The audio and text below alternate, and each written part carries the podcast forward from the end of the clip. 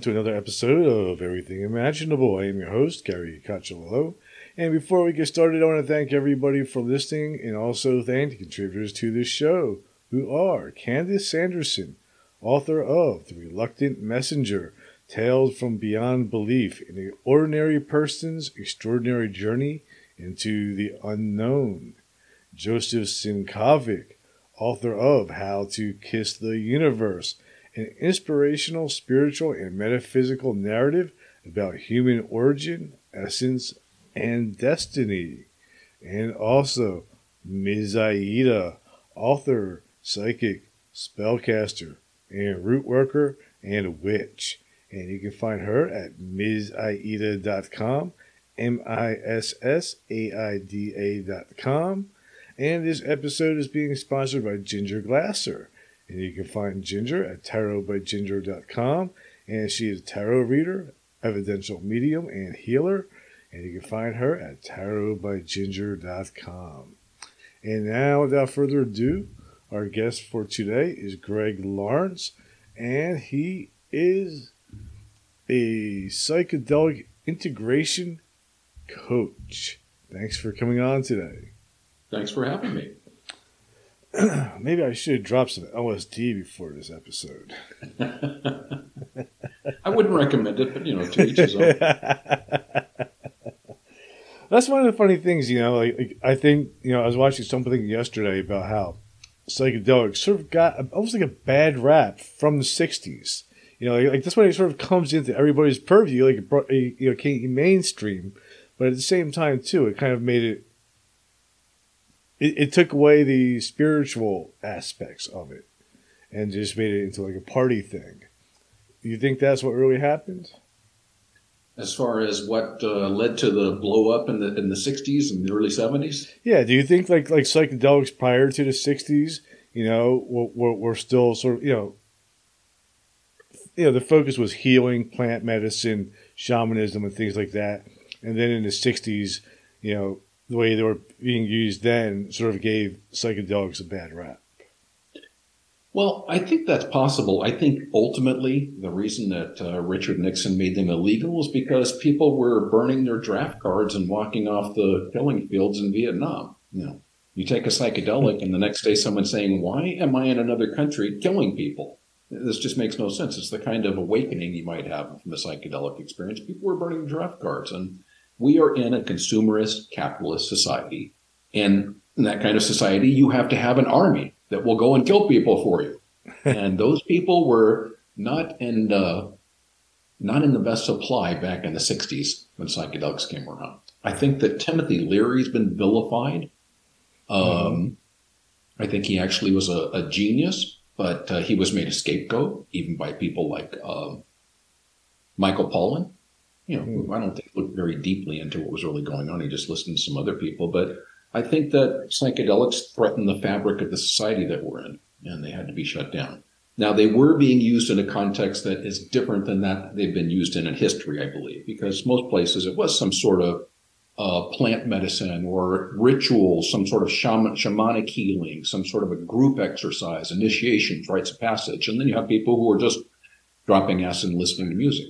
Yeah. Personally, I don't like to put shoulds around psychedelic use. So if someone wants to use psychedelics to enjoy food or music or a movie or someone's body or whatever might be happening, as long as they're not hurting anybody else, I'm fine with that. Interesting. But uh, yeah, they did lose some of the context that they've had throughout history, I think. So how how, how do you work with psychedelics, and what is this integration therapy? How, like, how does it work? Like, what what is it you're trying to do? With the psychedelics? Well, I should probably explain how I got here. Yes. Um, that will provide some context. Mm-hmm. So, I used psychedelics in my late teens through my late 20s and uh, just about any other substance I could put in my body to alter myself. Me too. Unfortunately, in my late 20s, I got mixed up with hard drugs and my life spiraled out of control. I was living in a place that was not so good. I had no prospects for employment. Uh, when I moved in there, I had a car, and to this day, I can't tell you what happened to that car. I don't know if I traded it for drugs, gave it away, someone borrowed it, never brought it back, stole it, but suddenly I didn't have a car. Mm-hmm. And um, I don't know what was going to happen to me. Fortunately, I was pulled out of that physical environment by some people, and I moved away. I cut ties with everybody I knew, and I quit using all substances cold turkey except for cannabis, which I abused for about 20 years, you know, smoking it constantly trying not to feel my feelings, which is what I was doing as an addict. Mm-hmm. And then 10 years ago, I had a major upset in my life. It was sort of turned upside down. And in the middle of that, I realized that I had a lot of childhood trauma that hadn't even been peeked at, much less acknowledged or worked through in any way. So I was kind of in distress. Um, I started seeing a therapist. I started seeing a coach. At the time, I smoked cigarettes and I was trying to quit. My coach said, Oh, I've read some study that says psilocybin helps with uh, smoking cessation. I thought, well, I know about mushrooms. So I went and I found some mushrooms and I took them. I didn't quit smoking that night, but I did see the events of my life and my part and other people's parts and the patterns and what had led me to addiction and all kinds of insights that I hadn't previously had. And the next day I thought, well, now that I've seen that, everything's going to be different. And in about one or two weeks, everything was the same. Rinse, repeat. I keep having epiphanies, realizations, and insights, but my life's not changing. I started doing some research and found out about this thing called integration, which I had never heard of as far as psychedelics. And it was taking the insights that you got, or any lessons, or anything you got from a psychedelic experience, and trying to make those a part of your everyday life. And I realized that I was doing the same things I had always done. Literally, the definition of insanity doing the same thing, expecting a different result because I had seen something from my past. Well, my patterns were the same. If you have the same inputs, you're going to have the same outputs. So I had to start making changes in my life in terms of habits, relationships, boundaries, all kinds of things, little by little. And doing that, I eventually went from being a very angry and confused person to someone who has a lot more peace of mind now. I mean, 10 years ago, I would have no business counseling anybody about anything. But through the intentional use of psychedelics, through therapy, through coaching, a lot of work on myself, um, I've come to a place where I'm much happier. Wow. So, So what was different? Like that that time that you, you know, like from when you started using, you know, like mushrooms and psychedelics intentionally, and how you were using them, you know, when you were like a teenager, like how did that change? Well, this is something I see all the time because um, I have a lot of people who come to me. So, as an integration coach, I work with people before and or after a psychedelic experience. Doesn't mean I'm a facilitator, give anybody illegal substances, but I help them prepare and then integrate afterwards. A lot of people who come to me, I mean, there's a joke I make sometimes. I don't know how many times I've heard the phrase, I used mushrooms in college. A lot of people come to, I facilitate integration circles. People come for the first time, they're interested, and they say, I haven't used psychedelics for 30 years. I did mushrooms in college. Mm-hmm. So a lot of people have experience with uh, psychedelics recreationally, but that's when they were looking out. The difference is when you become inward looking, when you become introspective, when you're trying to heal your psychology, that's where the medicine goes. It follows your intention. When your intention is to have a good time at the party and go out and uh, raise hell, whatever you're doing, you know, it'll go along for the ride. As soon as you say, why do I not feel good? What's going on? I don't understand this thing from my childhood. That's where it'll go next time. That's what happened to me. I expected to have the same experience I'd always had, and I was shocked to find out that wasn't the experience I had at all. That's because I was on an inward quest. So they aided in that quest. Does that have anything to do with like set and setting? Um, it has more to do with intention. Mm-hmm. So set and setting are very important. Set is your mental set. So I would I would say yes, the set part is your mental state. Yeah. So yeah, my mental state is what's going on in my life and how can I improve. Setting is your physical setting, where you happen to be, who's around you, what your surroundings are like. But intention's always also very important. You know, um, it's a very good idea if you're going to work with these substances, intent, uh, you know, um, in order to do some kind of healing, that you have an intention, a basic idea of what you're trying to get or what you want. Mhm. Now, there's no guarantee you're going to get that from the experience. You know, sometimes I want to go here, but first I have to go here, here, here, here. It'll usually take you on that path somewhere. But intention is also a very big part of the experience, and in a way helps. I won't say direct it because you can't direct this experience, and it's almost never what you thought it would be. Do two things I'm thinking about is like one is, you know, like like what is like how does it work? You know, like like like an example of it, and you know, like you know how how and then the other part of me is like like so I, I know you can give me an example of how it works, which you know I'd like to hear, but I'm also curious too is like how how does it like does it medically change somehow like the neural pathways in the brain?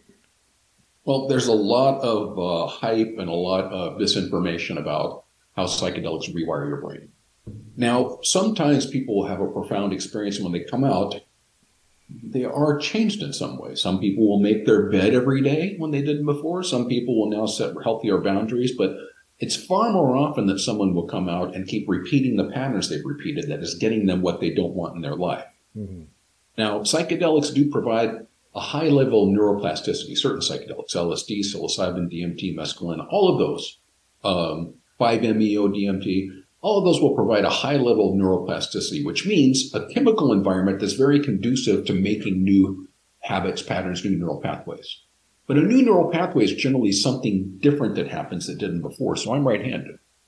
Right. If I want a new neural pathway, if I put this in my left hand and try to write, now there's a connection sparking that wasn't there before. My brain's used to doing this. If I'm saying I need, wait, I need to do an A, then a B, my brain starts looking for something different. And it fires a new neural pathway. So in psychedelic integration, we tell people often that one of the most important things you can do is to recognize when you're falling into old habit and pattern, habit or pattern, way of being or thinking, and choosing to respond or react differently to interrupt that pattern.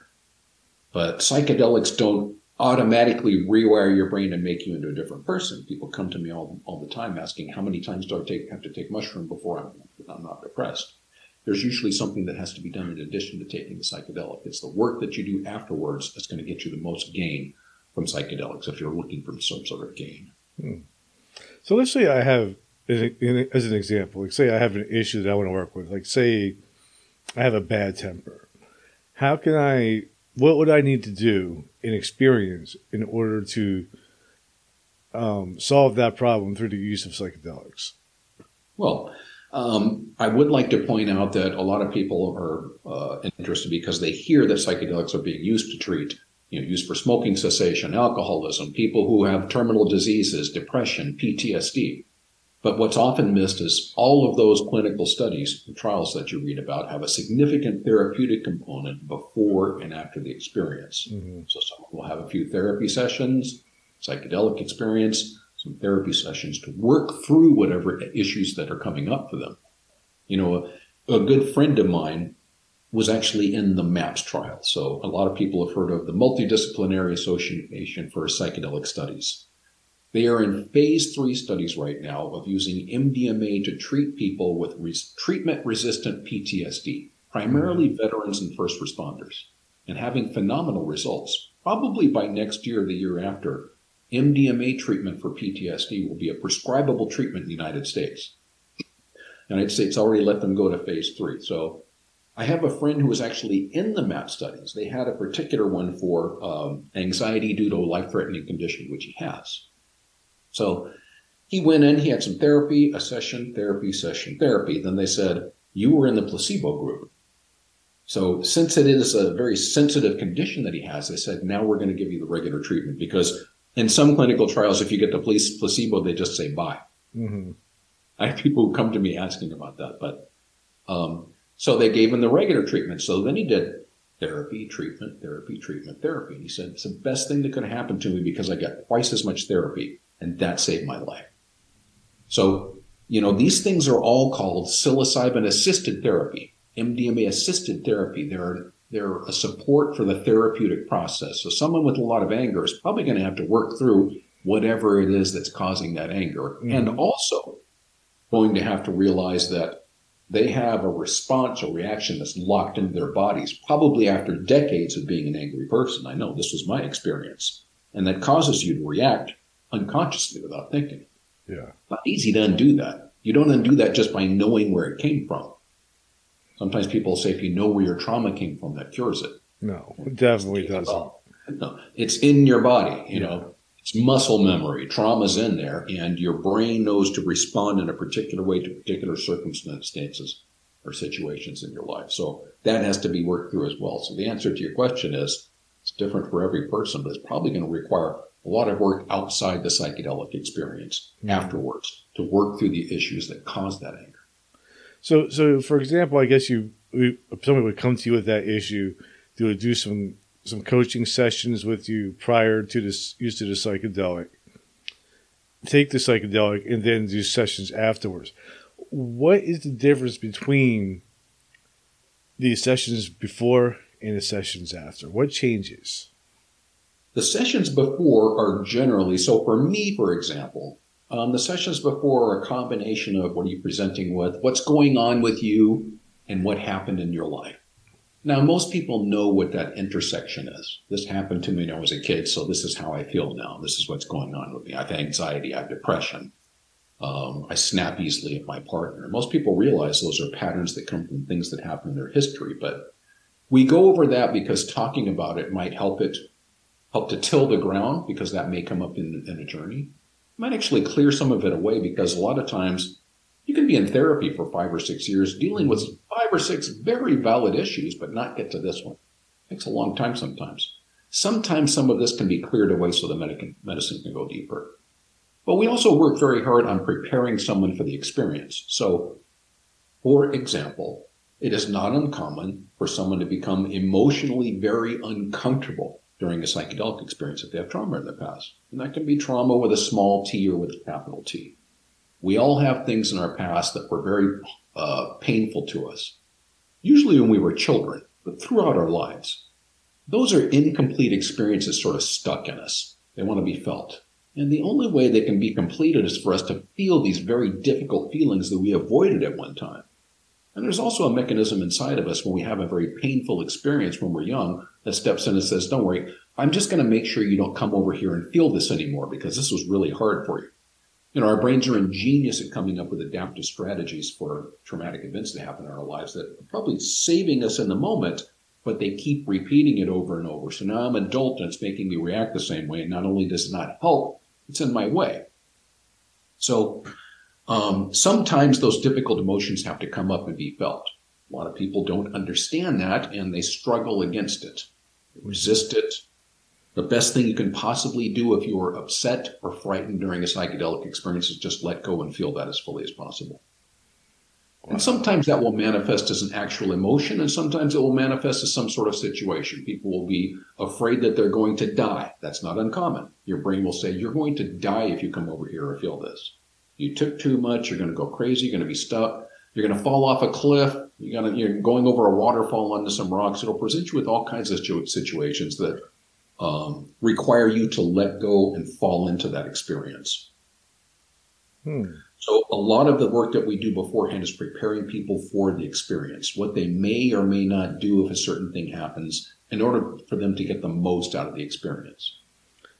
So, almost like you're, you're preparing people for a bad trip. Uh, you know, harm reduction calls for us to let people know that a bad trip is a possibility. And I do use the term bad trip because it is quite true that even a bad trip can turn into a very valuable experience if it's contextualized. That doesn't mean it wasn't bad at the time. You know, you're talking about some of the most difficult experiences that people have had in their lives, and they may have to experience those again. So that's not going to be good. That doesn't mean it's something that shouldn't have happened because in all the clinical trials, they advise people to lean into the fear if it comes because that's really one of the best things you can possibly do. It's extremely healing. But yes, we are preparing for people for the possibility of a bad trip. And sometimes it's nothing like that. Sometimes, you know, psychedelics work in very novel and unusual ways. Um, because of the fact that we all have defenses built up against words, you can tell me I deserve love, but if I don't believe it because of events from my past, I don't hear that. It doesn't get in. It doesn't work to just tell me what my problem is or what I need to do. My brain's going to filter that out and tell me you don't understand what's going on. So psychedelics don't just hold up a sign saying you're worthy of love. Sometimes they use metaphor, story, they dramatize something, they'll put us through an experience like falling off a cliff or something. Um, they may play games or simulations with us. So it's not always an unpleasant experience that transforms us. Sometimes it's a very unusual experience. And sometimes we don't even remember what happened. We just feel differently afterwards. Hmm. Are there any like like common things that people experience during um, when they're tripping or having a psychedelic experience that you know, kind of like Carl Jung's archetypes, where you know people experience similar things. Well, it's usually different for every person every time. Mm-hmm. But, you know, some of the most common things are almost everyone cries during a profound psychedelic experience because we all have tears built up. You know, people may have uh, memories of themselves or loved ones, feel compassion for themselves or others. They may develop some understanding of a situation or circumstance in their life. It is not uncommon for people to have the kind of realizations that many people only get as regrets on their deathbeds. This is something I make sure to tell people because this gives you the opportunity to do something about it before that time comes. So there are some things that happen rather commonly across a spectrum, but I wouldn't say that everyone experiences these things common because people have a wide variety of reactions, responses, and experiences when they use these substances. Are any particular substances better for certain conditions? Well, um, out of all those, I would say that MDMA appears to be very effective for helping people treat people with PTSD or serious trauma. So I view that as a substance that's good for it's an empathogen. It engenders empathy in people. It's a heart opening medication. So there are people who have never had the opportunity, the freedom, or the safety to open their hearts. MDMA can help them with that. As I mentioned, it's being used to treat people with treatment resistant PTSD. So um, when a traumatic event or life threatening event happens in someone's lives, it often gets scrambled in our brains in such a way that, well, most events go into our brains and they're passed to an area where it's contextualized so that I can uh, have a narrative around it. You ask me what happened, I say, oh, I was five years old, this thing happened, it scared the shit out of me. Mm-hmm. When something is life threatening, sometimes it doesn't get passed to that area of the brain. So there's no way to relate the experience to you dispassionately. The only way I can remember it, recall it, or relate it to someone is to re-experience it. This is the, this is what PTSD is like. If I try to remember the event, I'm experiencing it again. So it can take years to get people to the point where they can just talk about something that happened in a place like in a war. Sometimes they never get to that place. For some reason, because MDMA lowers the fight or flight response, it acts on the amygdala. It gives you the ability to see that that's a thing that happened over here, and I'm over here now, and I'm safe. It's not going on now, and people can experience that for the first time sometimes with MDMA. Mm. Now, after that, there's a lot of similarity between uh, most serotonergic psychedelics, psilocybin, you know, magic mushrooms, LSD, DMT, mescaline. Um, there are psychedelics like ayahuasca, which most people have heard of, a combination of two plants that originated from South America. It's used ceremonially. There are some short acting psychedelics like NN-DMT or 5-MeO-DMT that last 15 to 30 minutes and are extremely intense. But of the ones that last a certain amount of period, certain amount of time, there are different body loads, meaning how much I feel this. You know, in ayahuasca, people will often purge, meaning they vomit. Um, that's not unusual with things like peyote or mescaline either sometimes. Um, that'll happen with people on mushrooms, but although they all have a sort of a different flavor to them. To me, psychedelic mushrooms feel a little bit more earthy and grounded of the earth, and LSD feels a little bit more of the spiritual plane. But ultimately, they're all a molecule that takes you to a very similar place where you can see things in a way that you couldn't see them before you took the substance. And also, I think you know, when when I meet people who've done psychedelics and people who haven't, I think people who have done psychedelics have a broader view of reality, which makes you think a little bit more outside the box, more open to new ideas and suggestions.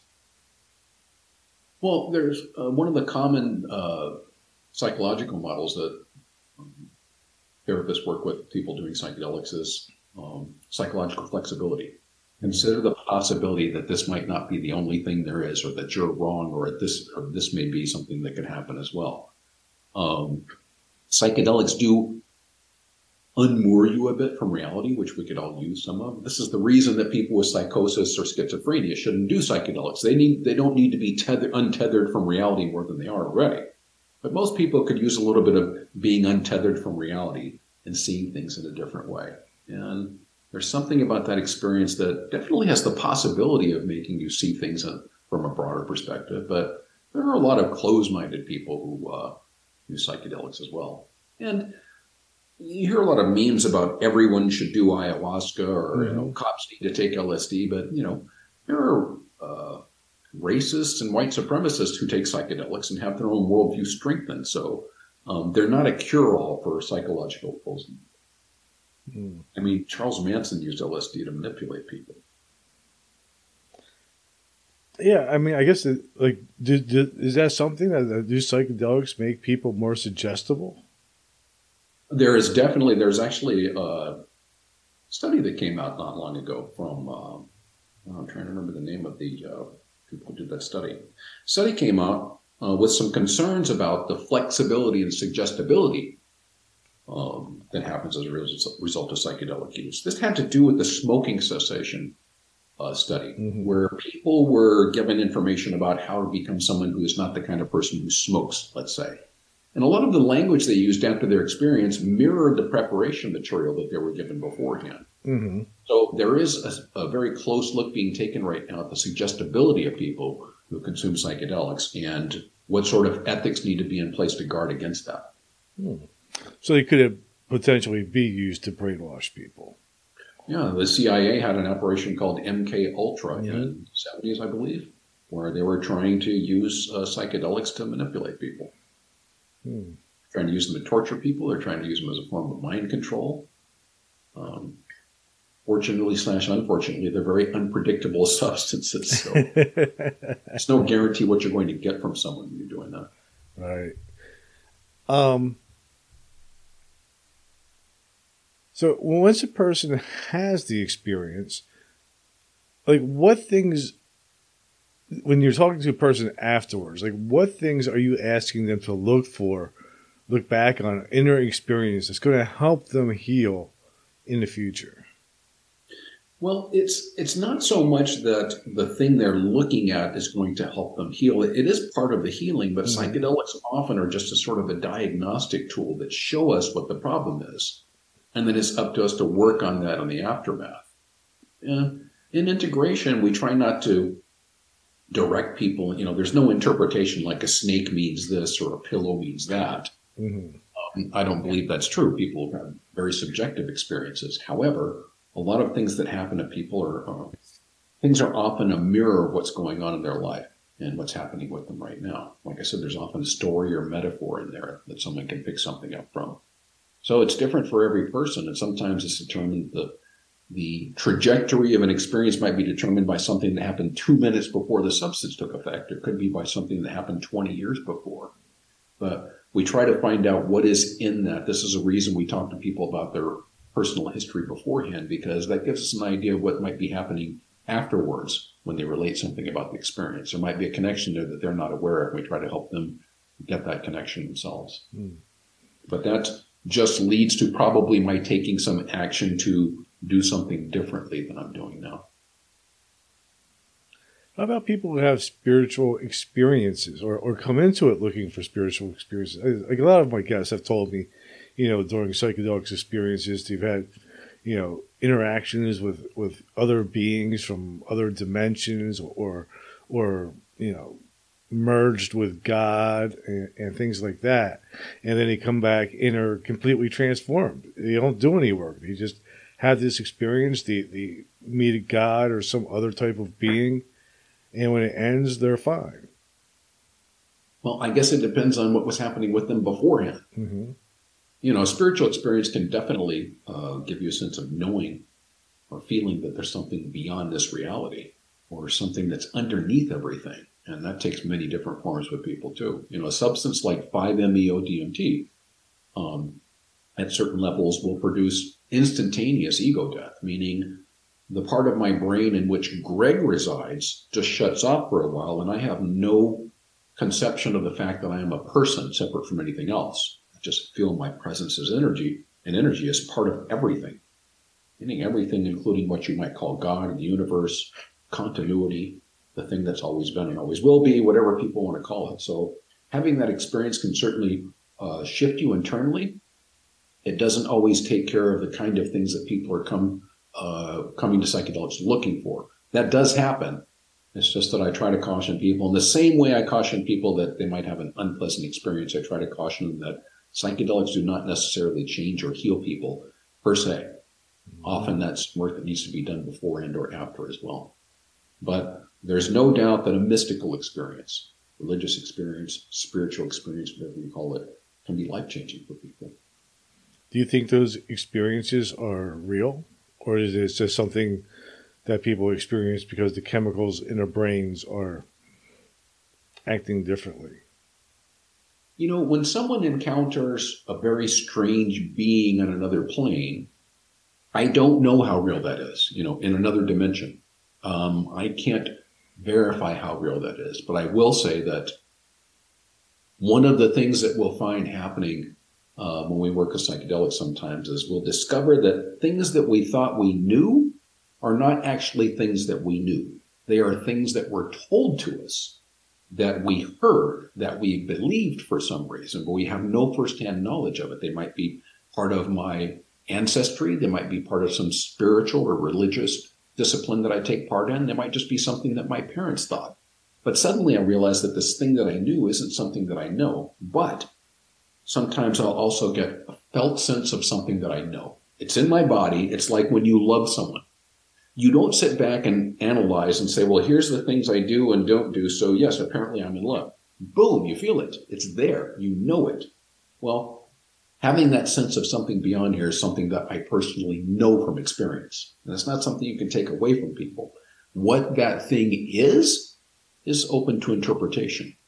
But the fact that there's something underlying everything that is, that everything comes from something, and that that something is not something that's in time, that's always been here and always will be, to me, that's not a question. To me, that's beyond question. Mm-hmm. How about repressed memories? When people, you know, a lot of people will spend lifetimes, entire lifetime in therapy, trying to get to the bottom of something. And, you know, they'll say it's because they don't remember the trauma. The trauma is blocked. Does a psychedelic unblock those type of traumas? It can. It can give you access to those memories. But um, that's another reason why it's a good idea to have support in the yeah. aftermath, because having those recovered memories can be very hard for somebody.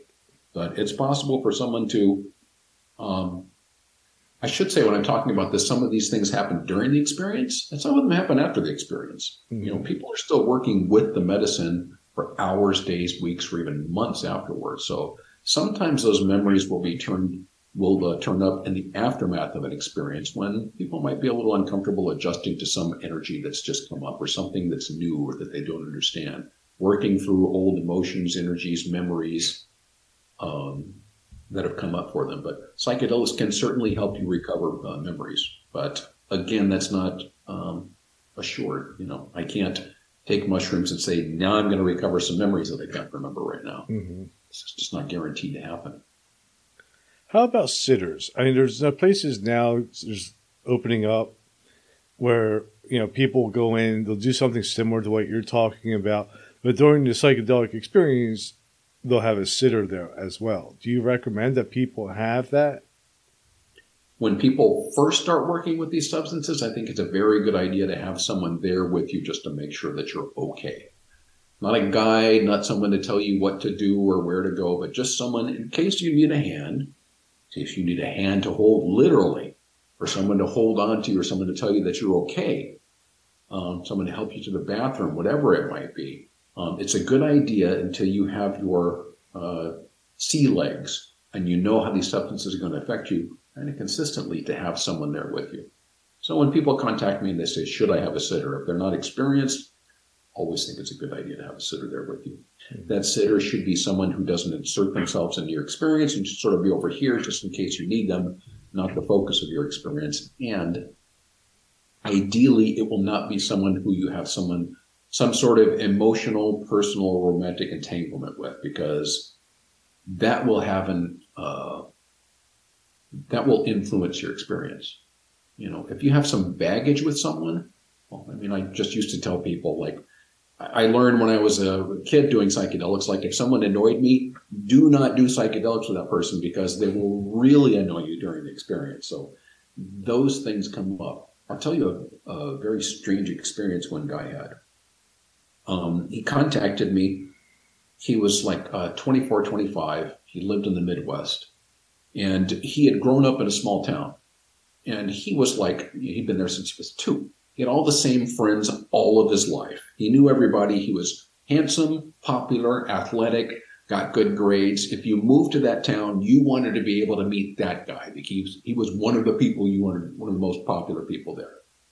Now, he wanted to go on a field of work. He wanted to learn kinesthesi- kinesthesiology.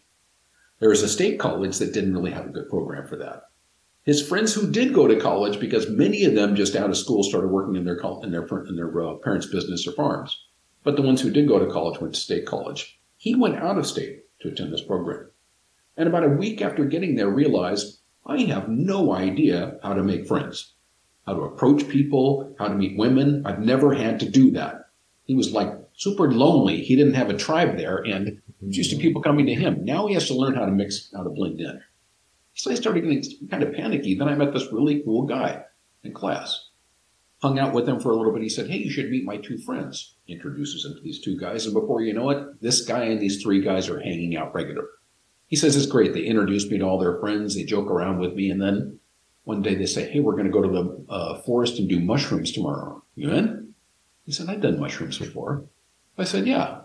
So they go to the forest, they do mushrooms. And after about a half an hour, he starts feeling a little uneasy. Then he feels uneasier, and then he feels really, really anxious, and he realizes, oh my God, these are terrible people.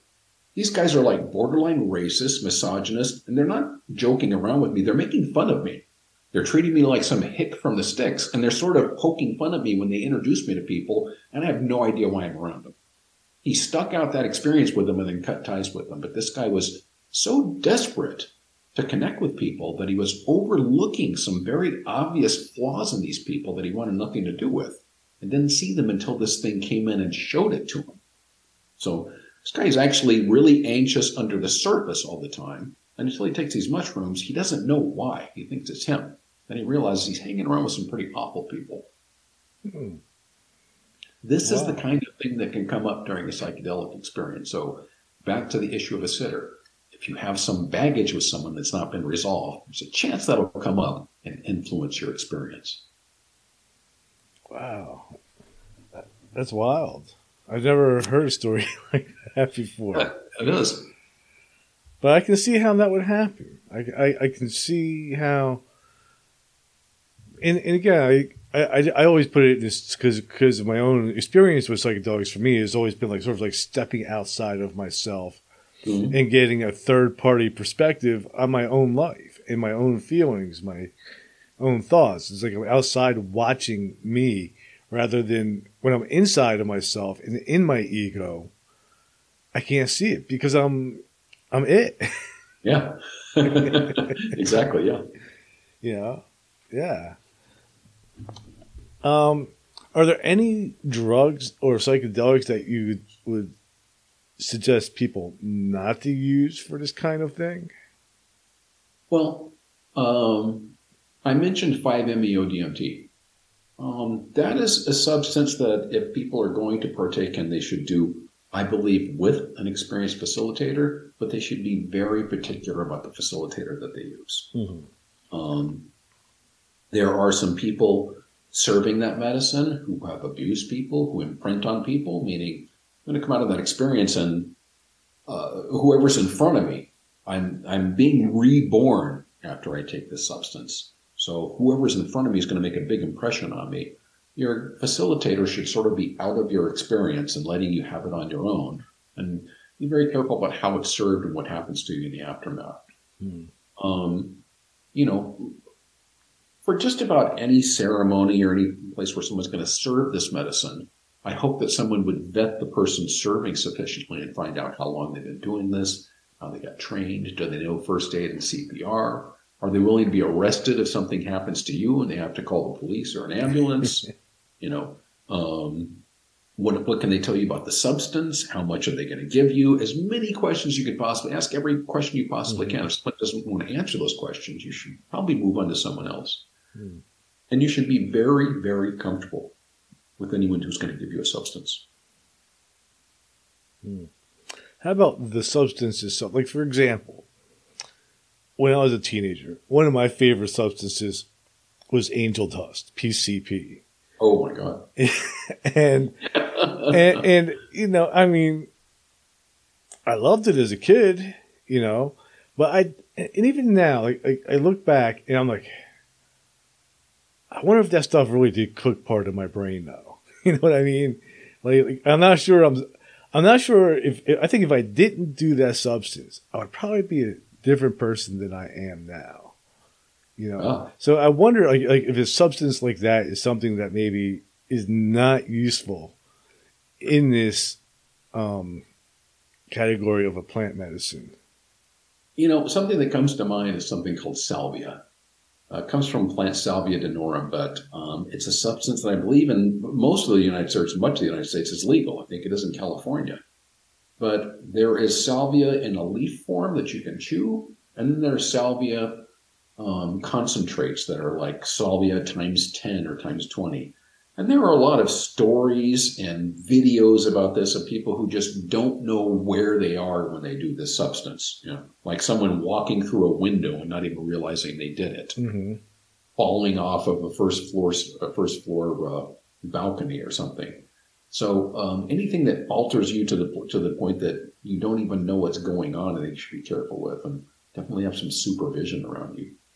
The substances that I see mo- most often are, you know, the two DMTs, NN-DMT, 5-MeO-DMT, ayahuasca, peyote, mescaline, LSD, psilocybin. There are a lot of different San Pedro cactus. Um, there are a lot of different varieties of psychedelics, but um, they're all pretty similar. They just vary in sort of the flavor and what they have. Uh, depending on the setting they live, they can be very different. But they get you to a similar similar place most of the time, which is what you said, getting some perspective on yourself or others that you don't usually get. It's interesting that some are legal. You know, there's some psychedelics. I was doing a little bit of research on like to see, you know, which ones are legal. And I found one called, I think it was called like Blue Lotus Flower or something like that. I was like, wow, I've never heard of that. Ha- Have you worked with any of those or like Mandrake? Um, Yeah, Blue Lotus is um, not highly psychedelic. It's psychoactive, mhm. and it's been around since you know they used it in Egypt. So there's a lot of talk of making some sort of wine or something out of Blue Lotus, and it's supposed to also have a very aphrodisiac-like effect, but it's not a strong psychoactive. Hmm. Um, you know, like uh, psilocybin mushrooms or something. How about Mandrake? Mandrake, I don't know much about actually. I just found out about that one last night. I was watching a show and the guy was talking about Mandrake. I was like, I didn't know that. you know? Yeah. Um, is cannabis useful? Um, yes, I think the intention of, intentional use of cal- cannabis. You know, cannabis is to me um, is and can be psychedelic. There's a guy by the name of Daniel McQueen who runs an organization called Medicinal Mindfulness in Boulder, Colorado, Mm-hmm. and he teaches people um, how to run what are called conscious cannabis circles. I've been to one of those that he facilitated. and It was one of the most powerful experiences of my life. But you know, he has a book on using cannabis intentionally, and he's according to him, he says that cannabis, when used in, in the correct way, can be as powerful as something like MDMA. Wow. And the thing about cannabis too is when you work with psychedelics, um, it seems that cannabis picks up a little bit of the quality of that psychedelic. Like there's a neural pathway that it understands now, and cannabis becomes much more powerful when you work with other like psychedelic substances. They all take on a flavor of the psychedelic. So cannabis is not just cannabis to me anymore, um, and it's not something that I just do socially because it is very powerful. But yeah, cannabis used intentionally can be very powerful and very productive. It's also, from my understanding too, is it magnifies what you're experiencing. So if you're using a psychedelic and then add cannabis into the mix, it can magnify the experience. Oh, it'll potentiate it. Um, problem sometimes is that it'll potentiate it, but then you may be in a place where cognitively you're having a lot of realizations and things, and cannabis will just like blow you to the moon and focus on everything. But yes, um, you know, a lot of these substances substantiate each other. Cannabis is something that definitely mixes well with a lot of psychedelics. You know, a lot of people like to, well, some people do cannabis throughout the experience, but some people, when they're starting to wind down on a psychedelic experience, will smoke some cannabis and it takes you right back up. Hmm. How long? How long on average is the is the psychic psychedelic experience for people to do to use it in the integration therapy, and how many sessions do they need for it to be effective? Uh, the number of sessions varies widely. It depends on the person, the work they have to do afterwards, what they're presenting with. You know, people often ask that question. You know, in a lot of the clinical trials, there are, you know, two or three sessions with therapy in between all of them. But outside of there, I've seen people have one experience and address something critical in their lives very effectively.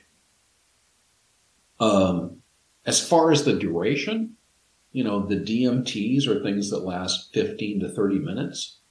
Um, psilocybin mushrooms, MDMA, peyote, um, these things can last four to eight hours four to six most of the time. Same thing for ayahuasca, about the same thing. LSD can last eight to 12 hours easily. Um, so it depends on the substance that you're taking. Mm.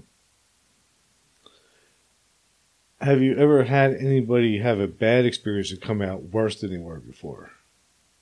I have not personally. That's definitely something that's happened. So people who are on certain medications, um, specifically like antipsychotics, and people with uh, a history of or family history of psychosis, um, borderline personality disorder, or schizophrenia should, for the most part, steer clear of psychedelics. As far as borderline, there's a lot of studies around that. There is some question about people with uh, schizophrenia, but people who have family history or history of psychosis or schizophrenia are generally advised to stay away from psychedelics in general. Should they be checked prior to doing this to make sure that they don't have it? Because I imagine there'd be probably a lot of people walking around that might have mild schizophrenia and not even know it. I don't know, but um, it, if someone doesn't know their history, it's not a bad idea to have a consultation with a therapist, psychologist, psychiatrist to make sure. Hmm. But I wonder how you do that though. Like you go to to, to psychologists and say, you know what, I, I want to make sure I don't have any underlying, you know, schizophrenia or, you know, this or that. So I can do a psychedelic, ex- do mushrooms or whatever, you know. Well, and, and I imagine like these therapists are like, what is going on? Well, there, there are a lot of therapists now who actually do integration work themselves. For instance, if you go to maps.org, maps.org, org, I'm listed on there, but there are also a lot of licensed therapists um, licensed clinical social workers, psychologists, marriage and family therapists. There are a lot of them who are working with people who are working with psychedelics now who understand that experience. But yeah, if it's someone who's just going to pathologize pathologize your experience, you mm-hmm. probably should find a therapist. So, are these therapists that are working with it, even though it's still illegal, are they concerned about losing their licenses? No, these are people who would be working for you before or after, which is legal. Mm-hmm. Okay, so the only person that's really at risk is the facilitator or the sitter. Yes. Do you think uh, these treatments will become legal? No, no. There's a big emphasis right now on decriminalization, which is not legalization. Um, there's a lot of debate around what's best the medical model, the legal model, or the decriminalization model. And the medical model, such as what's probably going to happen with MDMA, yeah, you can do MDMA if it's prescribed to you, if you have PTSD or a condition that's going to uh, warrant that prescription. If your psychiatrist is someone who's going to prescribe it to you, if you can get your insurance company to pay it, if you jump all those hoops, it's going to be fifteen to twenty thousand dollars for whoever's paying the bill. Really? Treatment first comes out.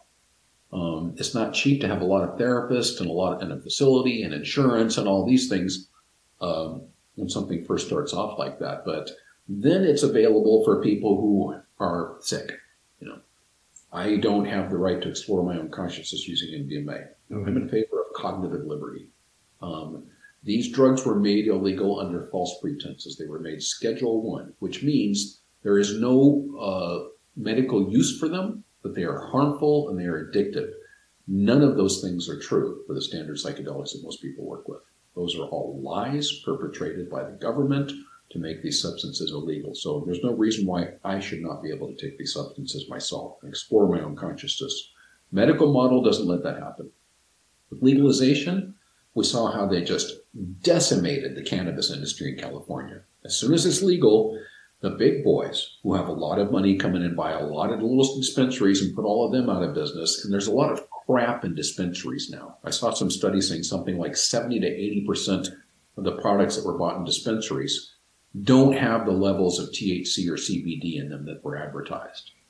And you have stuff that's been sprayed with uh, inorganic compounds. There's a lot of crap being sold in cannabis dispensaries now because it's a profit driven uh, industry. There's nothing wrong with profit, in my view. But when you legalize a substance like that, people get gobbled up. In the decriminalization model, um, you know, the district, the district attorneys say, I'm not going to bother with this. That's going to the bottom of the pile. Now, that doesn't mean that they won't prosecute someone. So I do have some concerns that, for instance, you know, I'm a 60 year old white guy. I can probably walk down the walk down the street with a pound of mushrooms in a backpack, and no one's going to bother me. But if I'm a person of color and I have a little bit of mushrooms in a bag, yeah, I need to be careful. I get pulled over and searched because decriminalization doesn't mean that no one's going to be prosecuted. Someone can still be prosecuted, and I'm not sure who's making that call and who they're making it for. Hmm. So there are some pitfalls in all of those models, but to me, the decriminalization model seems to be the most sensible right now because we don't have to legalize it and put people through a bunch of hoops, and we don't medicalize it where it's only for people who are sick in some way or need some sort of treatment. Interesting. I, I didn't. I wasn't aware like of the situation in California with the dispensaries. Yeah, it's pretty I know people who were um, growing cannabis and making money when it was a medical card industry, when you had to get a cannabis card, which anybody could get, let's face it. But as soon as it was just completely legal, all kinds of restrictions were put in place about what kind of space you had to have and what kind of, uh, you know, uh, laboratory and uh, what kind of licensing and what kind of inspections. And it made it impossible for people who have just very nice organic grows of good product cannabis to be able to compete with people who are professional growers. Mm-hmm. Yeah, they just legalized it here where I'm at. You're in New York, right? No, Los Angeles. Oh, Los Angeles. Why did I think you're New York? Uh, so, so it's legal where you're at. How's that? So it's legal. yes, it is. There. Hmm. Um, how about mushrooms? Like, I mean, it does seem like like where what place just legalized the mushrooms. Um, Ohio, Portland, Oregon did. Oregon, yeah. yeah. So um, Oregon's going to be setting up treatment centers where people who are not licensed therapists, however, who are trained and sanctioned by the state, will be able to help people have psychedelic journeys, even for spiritual or personal reasons. It's not just medical. Um, but in you know other places in the United States, there are a lot of places decriminalizing them. A lot of places are decriminalizing plant medicine, which you know usually doesn't include something like MDMA. But MDMA is uh, decriminalized in some places. There are a lot of places decriminalizing plant medicine, including psilocybin mushrooms. Hmm. I hope they do that here in New Jersey because it could help a lot of people. Yeah, you know, absolutely. I, and um, what it, it, well, it just is it just good for psychological issues, or is there other issues that is also beneficial to for? Um, other issues like what? Know, physical things, like say like pain.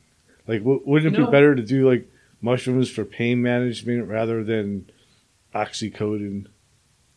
Well, let's say, well, I think most things are better than oxycodone, but um, Although I will say that opioids have helped a lot of people. They're just, I think, overprescribed and used for too long. Mm-hmm. But uh, there are a lot of studies. You know, there are some uh, some substances being studied for their anti-inflammatory qualities.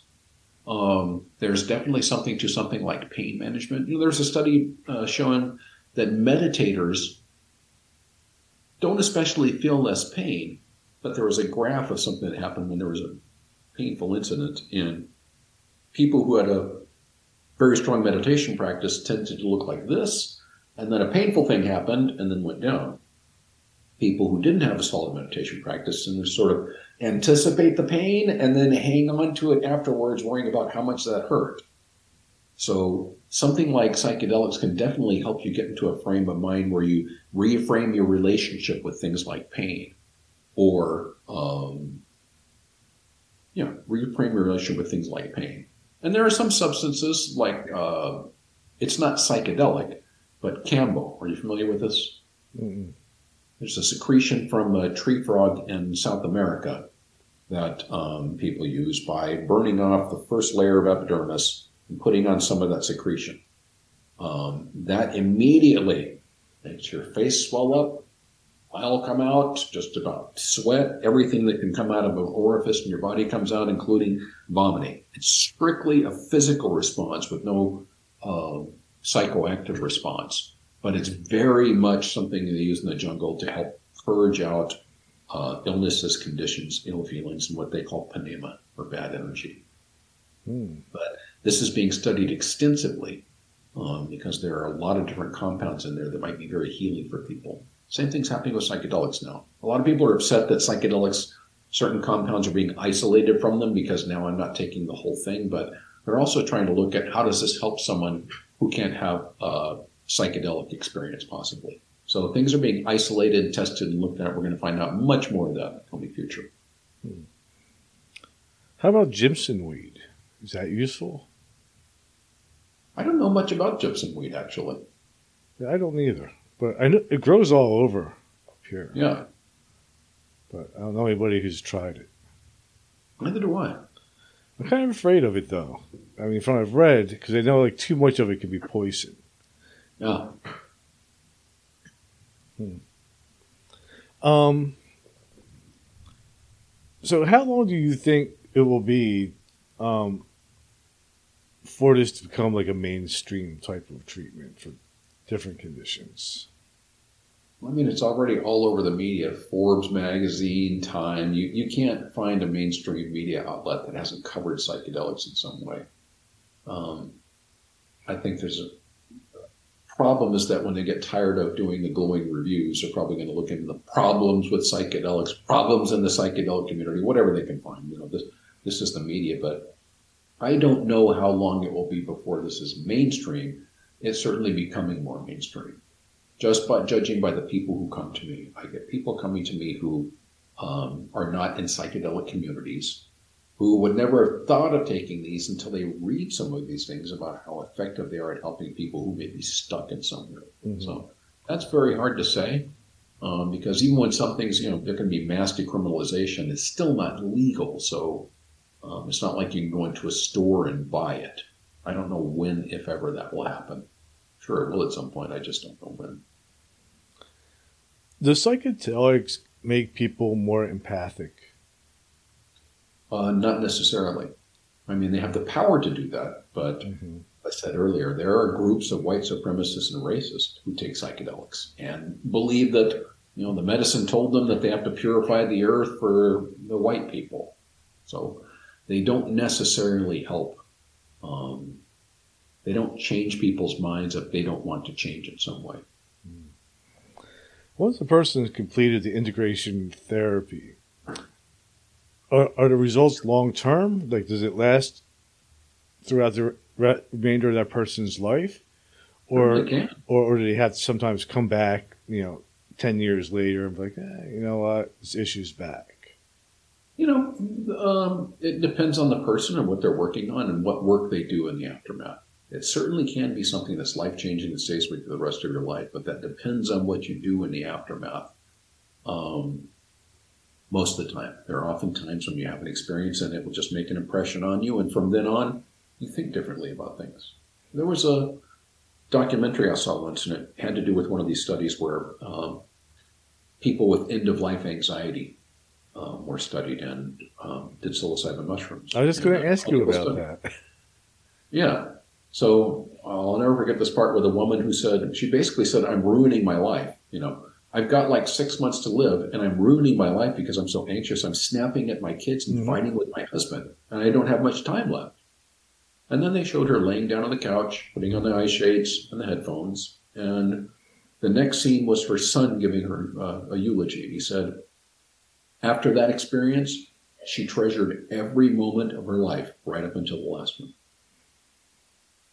Yeah, I, I was just watching something a couple days ago also about using psychedelics for people that are end of life and it gets rid of the fear of dying and then are able Yeah. to enjoy the last six months or year of their life. And that is fantastic. That is a gift. That's a really Yeah. gift, not just to the person, but for the whole family.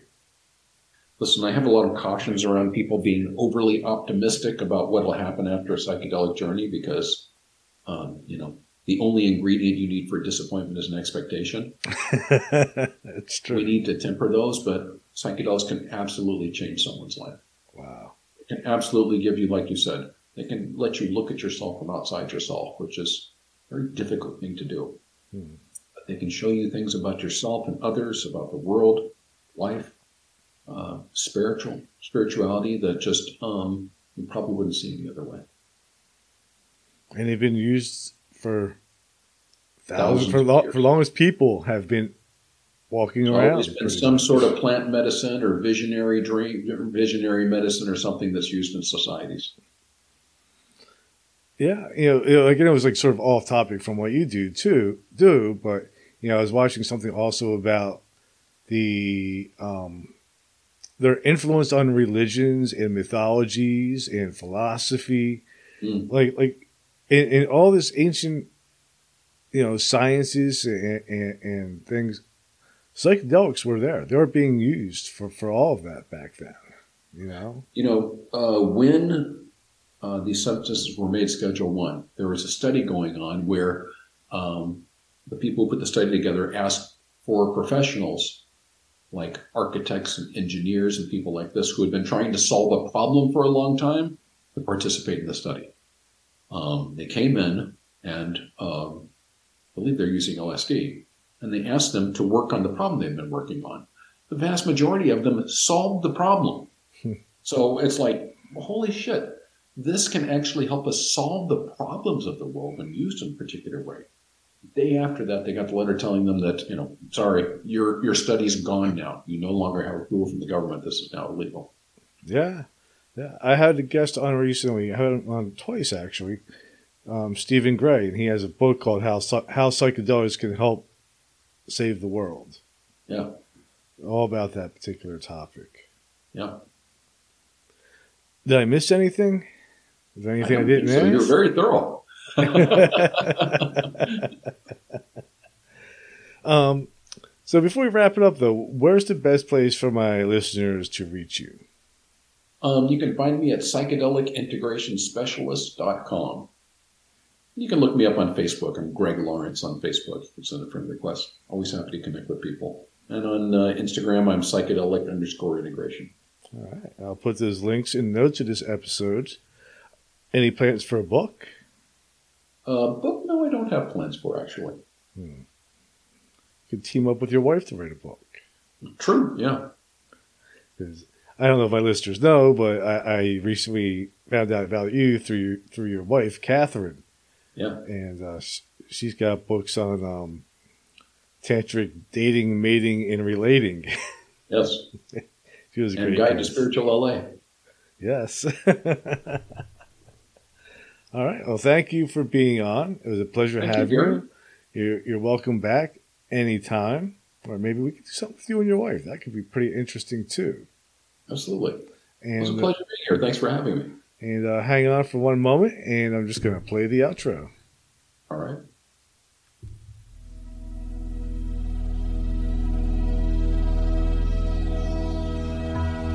Thank you for listening to Everything Imaginable. You can reach Gary at everythingimaginable2020.com or message him at everythingimaginable2020 at gmail.com. He's also on Facebook, Twitter, Instagram, and LinkedIn. You can buy t-shirts, coffee mugs, and other merchandise to support the cost of producing this podcast. Click on the merchandise link at the top of this page, www.everythingimaginable2020.com. You can also buy the book Enlightenment Guaranteed. It's the only book on Zen that you'll ever need. You can find it on Amazon and it will change your life. Because remember, everything that it says was first imagined. If you loved what you listened to today, don't forget to rate, review, subscribe, and share. Again, thank you for listening to Everything Imaginable with Gary Cochilio.